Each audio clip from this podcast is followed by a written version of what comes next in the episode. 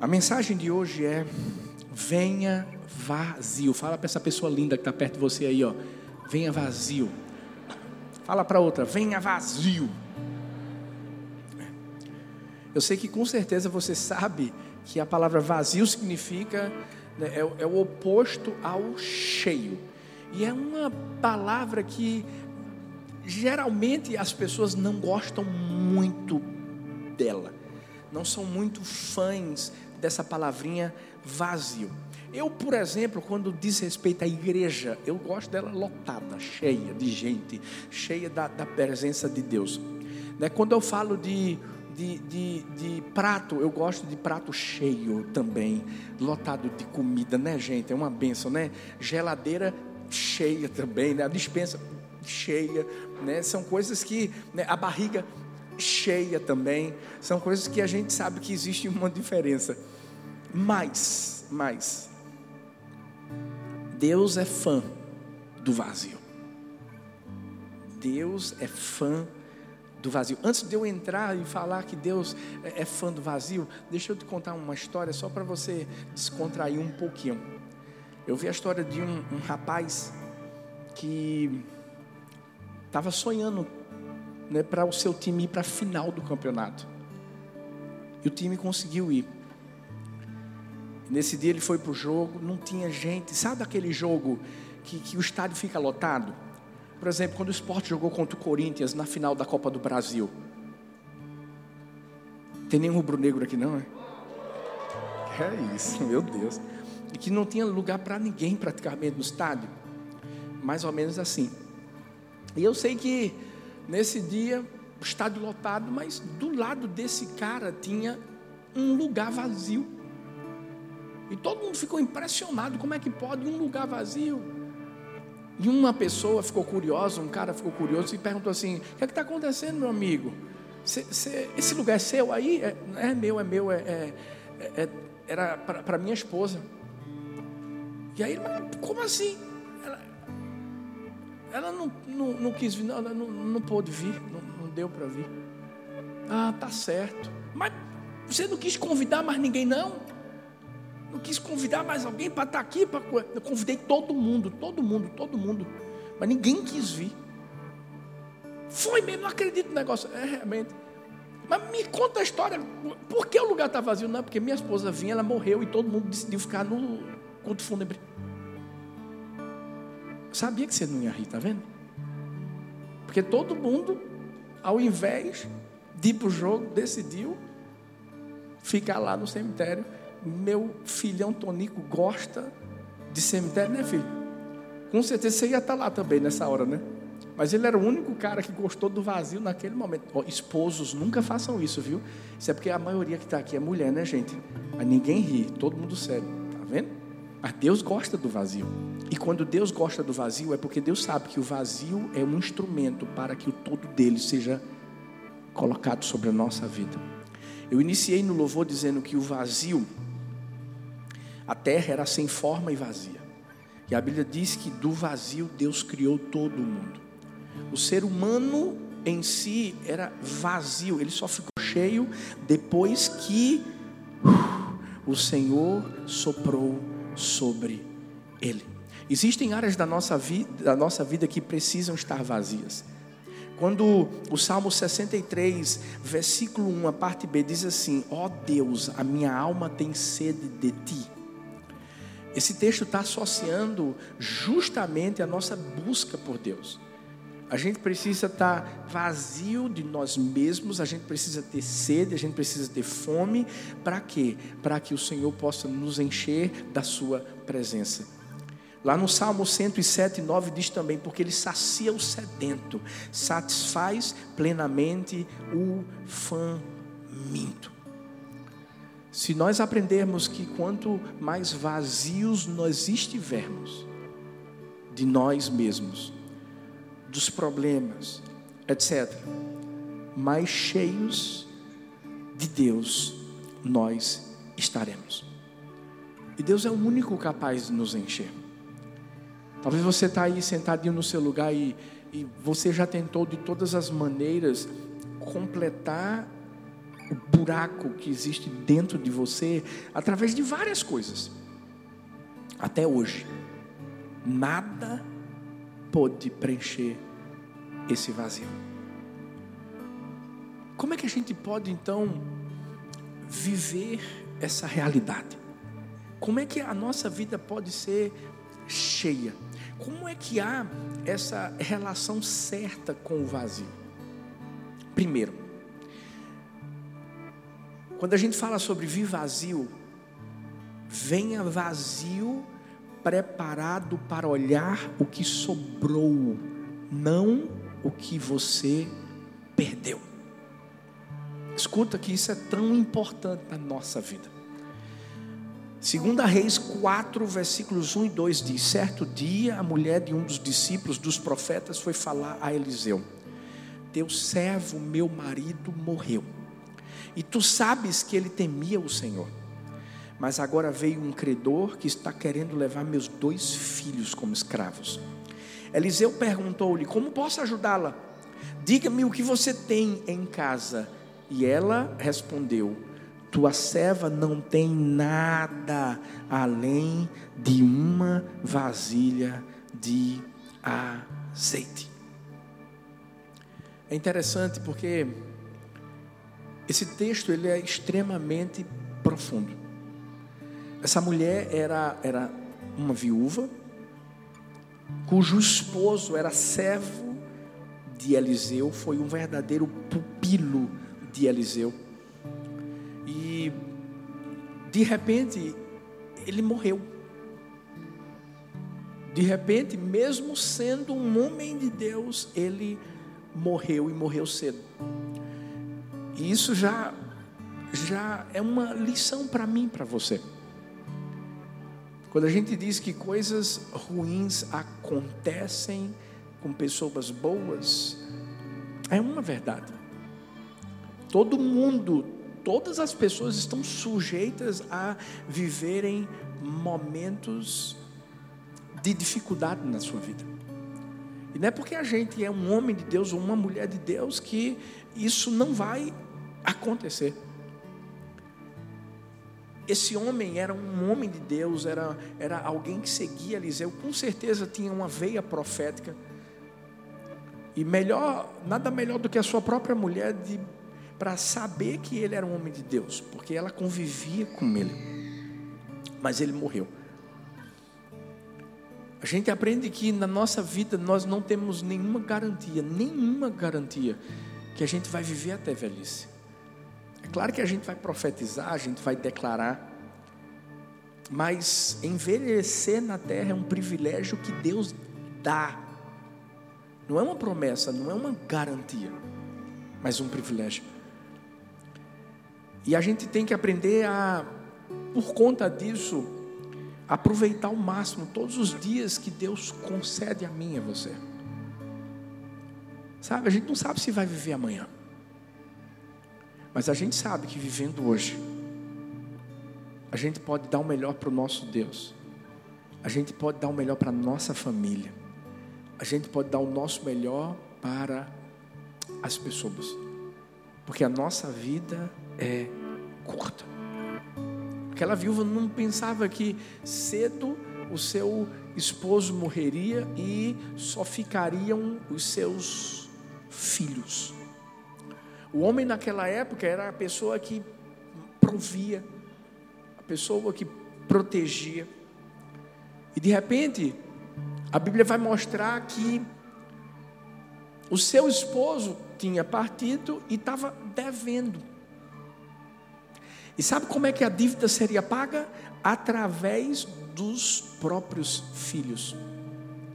Quando Eliseu aparece nessa história, essa mulher estava vazia, os armários vazios.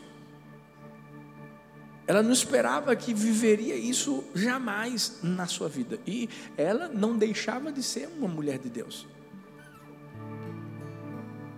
Mas o que mais me chama a atenção no texto que a gente leu é que Eliseu pergunta a ela: O que é que eu posso fazer por você?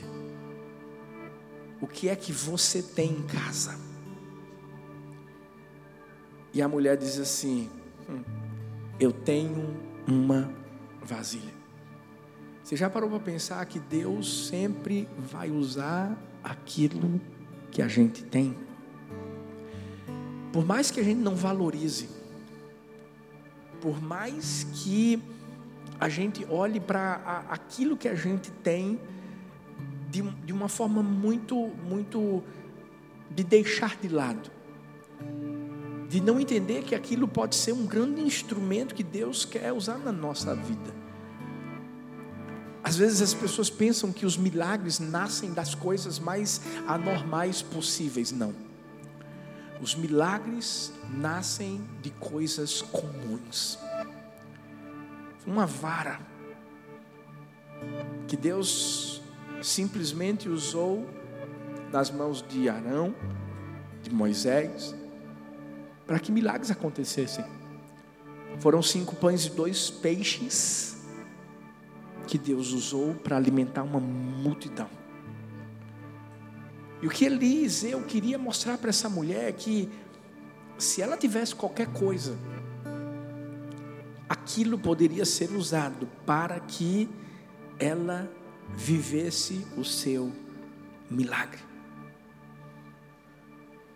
Quando nós colocamos qualquer coisa nas mãos de Deus, aquilo que era sem valor aos nossos olhos se torna de um valor inestimável.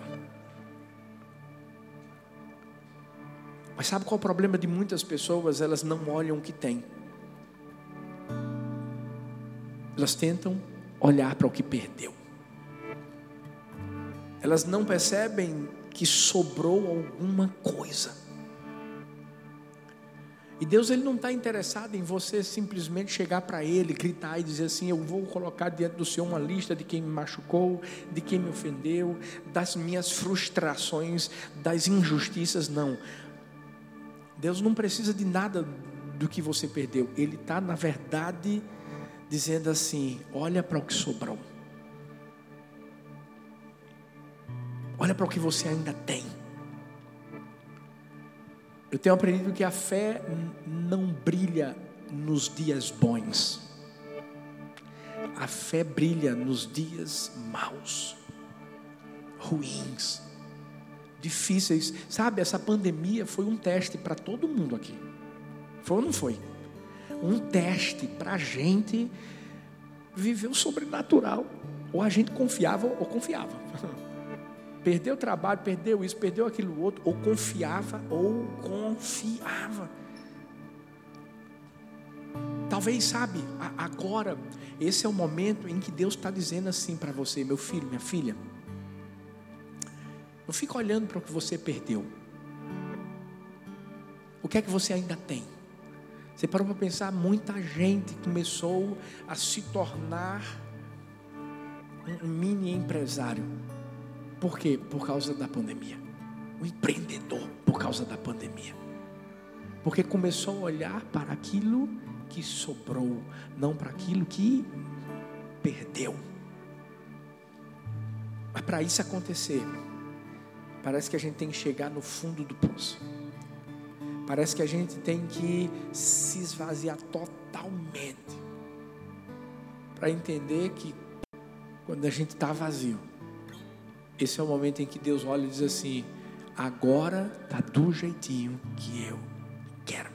Ninguém nunca experimenta o poder de Deus quando está no topo da montanha. A gente experimenta o poder de Deus quando a gente está no vale. A gente experimenta o poder de Deus. Ei, o vale de ossos secos. A Bíblia não fala de um vale ou de uma montanha, na verdade, de ossos, não. É um vale de ossos secos, ossos secos, ossos vazios. Às vezes as pessoas, eu vou dizer uma coisa, na minha experiência pessoal, todas as vezes que eu vivi coisas sobrenaturais, nesses 18 anos de ministério, ou na minha vida até o dia de hoje, foram nos momentos em que os ossos estavam secos nos momentos em que eu olhava para tudo e só conseguia ver sequidão, vazio. Nesse momento, Deus mostrou que ele faz o sobrenatural acontecer. Por isso que Eliseu perguntou: o que é que você tem em casa? Porque por mais que você tenha perdido muita coisa, ainda sobrou alguma coisa. Ainda tem alguma coisinha que você vai olhar e quando você olhar, você vai entender que aquilo pode ser usado ao seu favor. Mas será que a gente está vazio o suficiente para isso? Vazio de quê, pastor? De orgulho.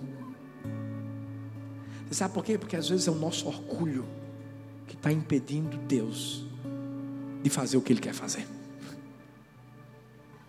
É quando você diz assim: ah, não, não Deus não agiu antes, agora Ele não vai agir mais. Ah. eu queria que fosse há dois anos atrás, porque não aconteceu. Ah, Deus, mas eu clamei e o Senhor não me escutou naquela hora. Não. Quando a gente entende que a gente precisa esvaziar o nosso coração do orgulho, ver o que sobrou e entender que Deus vai pegar o que sobrou para construir o que nunca construiu na nossa vida. Olha para essa pessoa e diz assim: venha vazio. Deixa para trás o que perdeu e foca no que sobrou. E, e o melhor de tudo é que o que sobrou sempre está perto da gente. Sempre. Não é difícil de encontrar. É tanto que aquela resposta que, que, que ela deu para Eliseu foi rápida. O que é que você tem em casa? Vasilhas vazias. Talvez você diga assim: não estou conseguindo enxergar, pastor, não estou conseguindo enxergar. Ei, é fácil. O Espírito Santo de Deus está dentro de você. E o Espírito Santo de Deus vai começar a te lembrar daquilo que ele já colocou sobre sua vida, que está lá, que até hoje você não percebeu.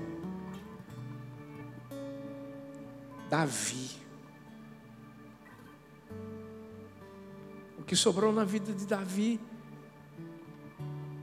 Porque Davi perdeu o respeito do pai. Davi perdeu o respeito dos irmãos. Mas o que sobrou em Davi foi um coração, segundo o coração de Deus. Uau! Era tudo que ele tinha. E de repente Deus pega esse coração para poder fazer com que Davi fosse quem ele fosse. Que o nosso coração seja como de Davi. Sabe, quando eu falo, falo de coração segundo o coração de Deus, é tirar o orgulho. Eu acho que esse é o principal ponto dessa, desse, desse tópico: o orgulho. Tira o orgulho. Se humilha, se humilha diante da potente mão do Senhor, e Ele a seu tempo vos exaltará. Aí é a hora em que você não fica mais agarrado ao que perdeu. E você começa a ir em direção ao que sobrou. E quando sobra, você pode ter certeza. Sabe aquelas migalhas que caem da mesa? Aquela mulher foi ousada a ponto de dizer até os cachorrinhos comem das migalhas. Aí Deus mudou a situação dela. Vem vazio. Mas deixa o que passou para trás. Veja que você ainda tem pega o que você tem e se prepara para Deus fazer algo sobrenatural. No nome de Jesus. No nome de Jesus. Segundo, quando a gente fala de vir vazio, é venha vazio, porque é a única forma de Deus te encher. Segunda Reis 4, 3, 5 diz: Disse Eliseu: Vá pedir emprestadas vasilhas a todos os vizinhos, mas peça muitas depois entre em casa com seus filhos, feche a porta. Derrame aquele azeite em cada vasilha e vá separando os que você for enchendo. Depois disso, ela foi embora, fechou-se em casa com seus filhos, começou a encher as vasilhas que eles lhe traziam. Hum. Eu fico imaginando o coração dessa mulher. era para ela já não, ela já não tinha nada para ela, para ela, porque é, ela só conseguiu enxergar que tinha alguma coisa porque Eliseu perguntou o que é que você tem em casa. Mas eu fico imaginando essa mulher estressada, pressionada, pensando: vou ter que dar meus filhos para serem escravos, para eu pagar a dívida que meu esposo deixou. E de repente, Eliseu chega e diz assim: vai pedir emprestado. Ou seja, é como se ela pensasse assim: eu acho que ele não está entendendo. Eu acho que ele não ouviu o que eu disse que eu já estou devendo. E agora eu vou pedir emprestado, não tenho crédito na praça. É como se ela pensasse assim: você não percebeu que eu já estou vazia? Que eu não tenho nada? Ou seja, parece que eu não estou vazia o suficiente mas a verdade, a mensagem que Deus estava querendo trazer naquele instante para aquela mulher é: não está difícil o suficiente para eu poder agir. Você já parou para pensar que Deus só age quando está difícil o suficiente? Você parou para pensar que só tem manifestação da glória de Deus quando acaba a manifestação do homem? É ou não é? Só. O que Deus quer tentar mostrar aqui para mim, para você, e é aquilo que Eliseu queria trazer para aquela mulher aqui. Ei, não chegou no limite. Você está devendo? Você vai sair agora e você vai pedir vasilhas emprestadas. Eu não sei se você já ouviu aquele pessoal que passa na, pelo menos eu, eu, lá onde eu morava, tinha um, um, rapaz que vendia sorvete e dizia assim: traga a vasilha. Todo mundo, né, gente? traga a vasilha. Agora a vasilha tinha que vir como? Para colocar o, o sorvete lá. Sabe, Deus só enche quando está vazio, Deus só faz quando está difícil. Quando a coisa complica. Por isso que eu sei que essa mensagem é, é uma mensagem para pessoas que entendem que não são nada. Sabe, se você chegou aqui dizendo assim, ah, eu sou bom, eu sou bom demais. Se você chegou aqui dizendo assim, eu sou muito intelectual. Se você chegou aqui cheio de si mesmo, deixa eu te dizer uma coisa: essa mensagem não é para você. Porque, sabe quando a gente entende que Deus vai fazer algo na nossa vida? É quando a gente entende que tudo que a gente tem dentro de nós ainda é nada diante do que Deus vai colocar. Nada. Por isso que eu gosto de Paulo. Paulo disse logo, eu considero tudo como lixo. É lixo, é lixo. A minha sapiência, a minha inteligência, o meu, os meus títulos, o meu status, nada. Porque Deus só é experimentado de forma verdadeira no nosso lugar de vulnerabilidade. Quando a gente está vulnerável, é que Deus diz assim: agora eu vou agir. Por isso que o vazio atrai a Deus. Você quer ver uma coisa? Ana era estéril. Quando eu falo de esterilidade, é, é como se houvesse um vazio na vida dela. Ela não podia ter filhos. De repente, Deus foca nela e faz com que ela tenha um filho chamado Samuel, e depois teve outros mas foi do vazio. Sara, da mesma maneira. Como é que você está? Se você me disser assim hoje, pastor, se eu te contar meu testemunho, o senhor sai chorando daqui. Então eu vou te dizer uma coisa: se prepara, porque Deus está de olho em você. O vazio atrai o olhar de Deus.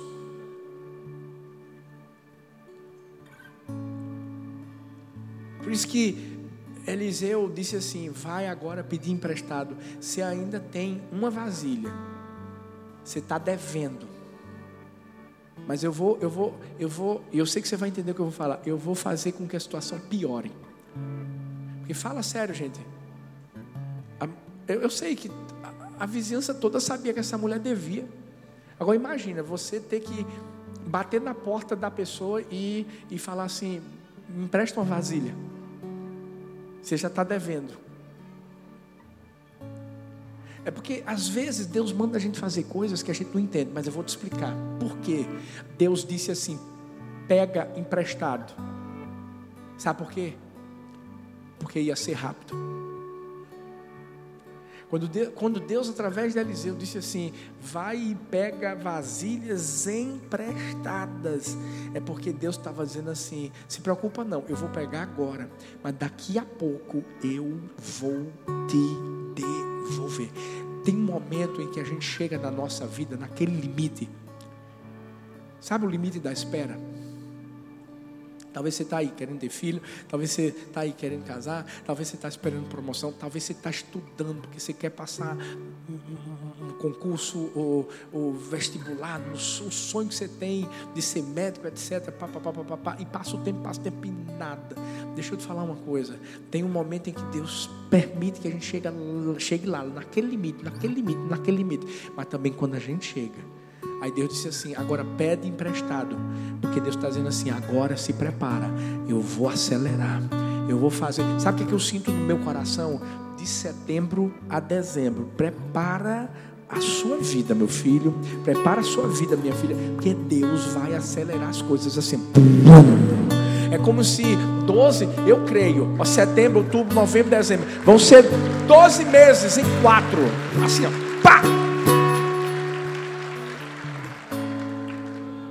Só Deus dizendo assim: pode pedir emprestado, mas é para que você entenda que vai ser rápido, não vai durar muito tempo. É uma situação temporária. O que a gente vive de dificuldade, de, é, é, de adversidade, é uma situação temporária. Temporária. Agora, pega a vasilha vazia. Vazia. Não pode ter nada de você.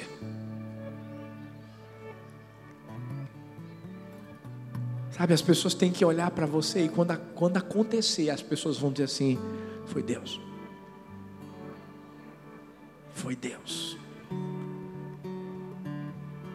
As pessoas conheciam essa mulher.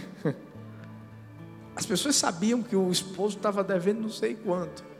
As pessoas sabiam que os filhos iriam ser vendidos como escravos.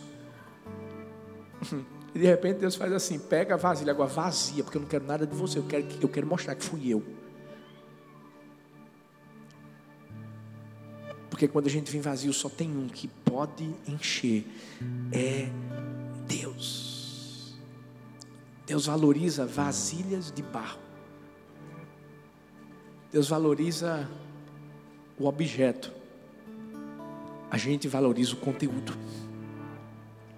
Você sabe qual é a diferença? Por exemplo, ninguém chega para comprar um perfume e diz assim: Não, eu só quero o, frasco do perfume. Ninguém faz isso. Deus faz.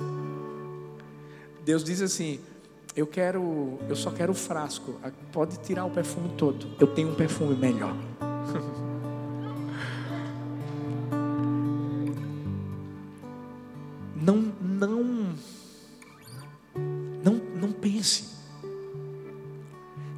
você fazendo o que é seu, é sua parte, a sua responsabilidade, não pense que vai ser você. Não pense. Coloque apenas o objeto nas mãos de Deus que ele se responsabiliza em colocar o conteúdo.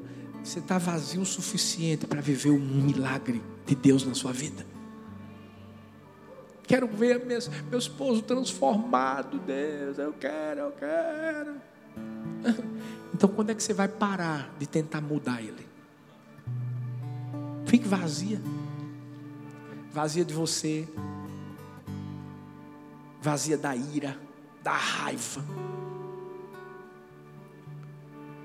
da vingança. A partir do momento que você ficar vazia, Deus vai encher a casa. Quando Deus enche a casa, Deus enche a casa com aquele perfume. Aí quando seu esposo entrar lá, o que, é que vai acontecer? Ele vai sentir um perfume diferente, chamado Espírito Santo de Deus, que vai dar sabedoria para você ser a mulher que Deus quer que você seja dentro de casa.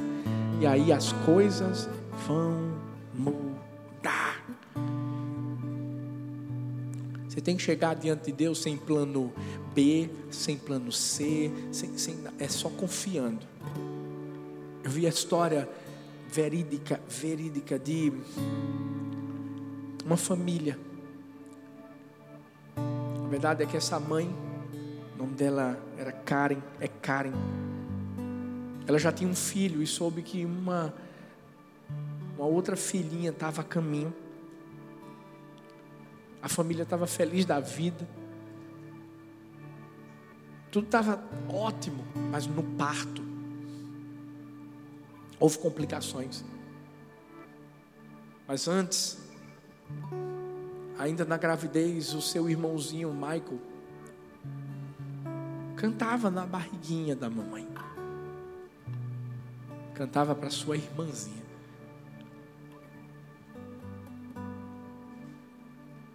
A menina nasceu, teve que ir para UTI neonatal. E aquilo que parecia ser um, uma história de alegria começou a, a se tornar uma história trágica. O Michael tinha só três aninhos. Ele não podia entrar na UTI. Os médicos não deixavam. Mas a sua mãe e o seu pai perceberam que talvez a irmãzinha dele não sobreviveria. Até que eles decidiram, para não deixar aquele trauma dentro do coração daquela criança, vai lá ver sua irmã. Ele entrou na UTI neonatal, sua irmãzinha estava na incubadora, quase morrendo. E do nada, ele começou a cantar. E quando ele começou a cantar a mesma canção que ele cantava na barriga da mãe, aquela menininha começou a esboçar reações. Os batimentos começaram a ficar mais constantes, equilibrados, sua pulsação, a respiração. Quando a mãe viu isso, ela disse: Michael, continua cantando, filho. E quanto mais ele cantava, mais ela melhorava. E aquilo que parecia ser o último dia de vida daquela menina, a partir daquele dia, ela começou a se recuperar saiu da UTI neonatal e foi para sua casa. A musiquinha que ele cantava dizia assim: Você é o meu sol, o meu único sol. Você me deixa feliz mesmo quando o céu está escuro. Uma revista norte-americana chamada Woman's Day chamou essa história de o milagre da canção de um irmão. Mas Karen chamou o milagre do amor de Deus. É só quando a gente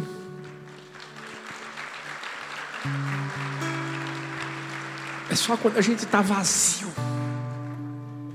Sabe quando você diz assim, eu já não sei mais o que fazer. Sabe, eu já tentei todas as, as, as coisas possíveis. Aí é quando Deus diz assim: Deixa eu entrar em jogo agora, filha. Filha, pega teus planos e coloca de lado e deixa eu fazer.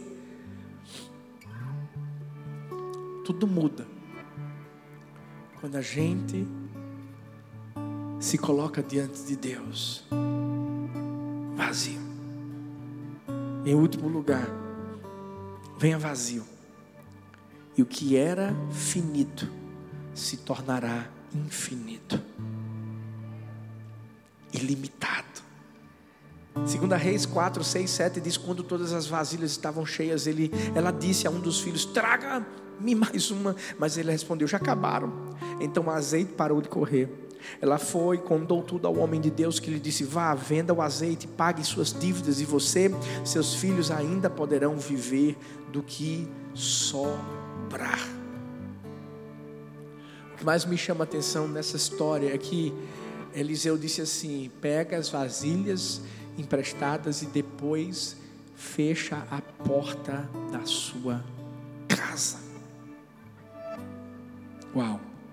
Você sabia que tem coisas que só acontecem, tem portas que Deus abre somente quando nós fechamos as nossas. Às vezes a gente está dizendo, Deus abre a porta. Deus está dizendo assim: fecha a sua primeiro. Fecha a porta do pecado. Fecha a porta da arrogância, fecha a porta do orgulho, fecha a porta das mais influências.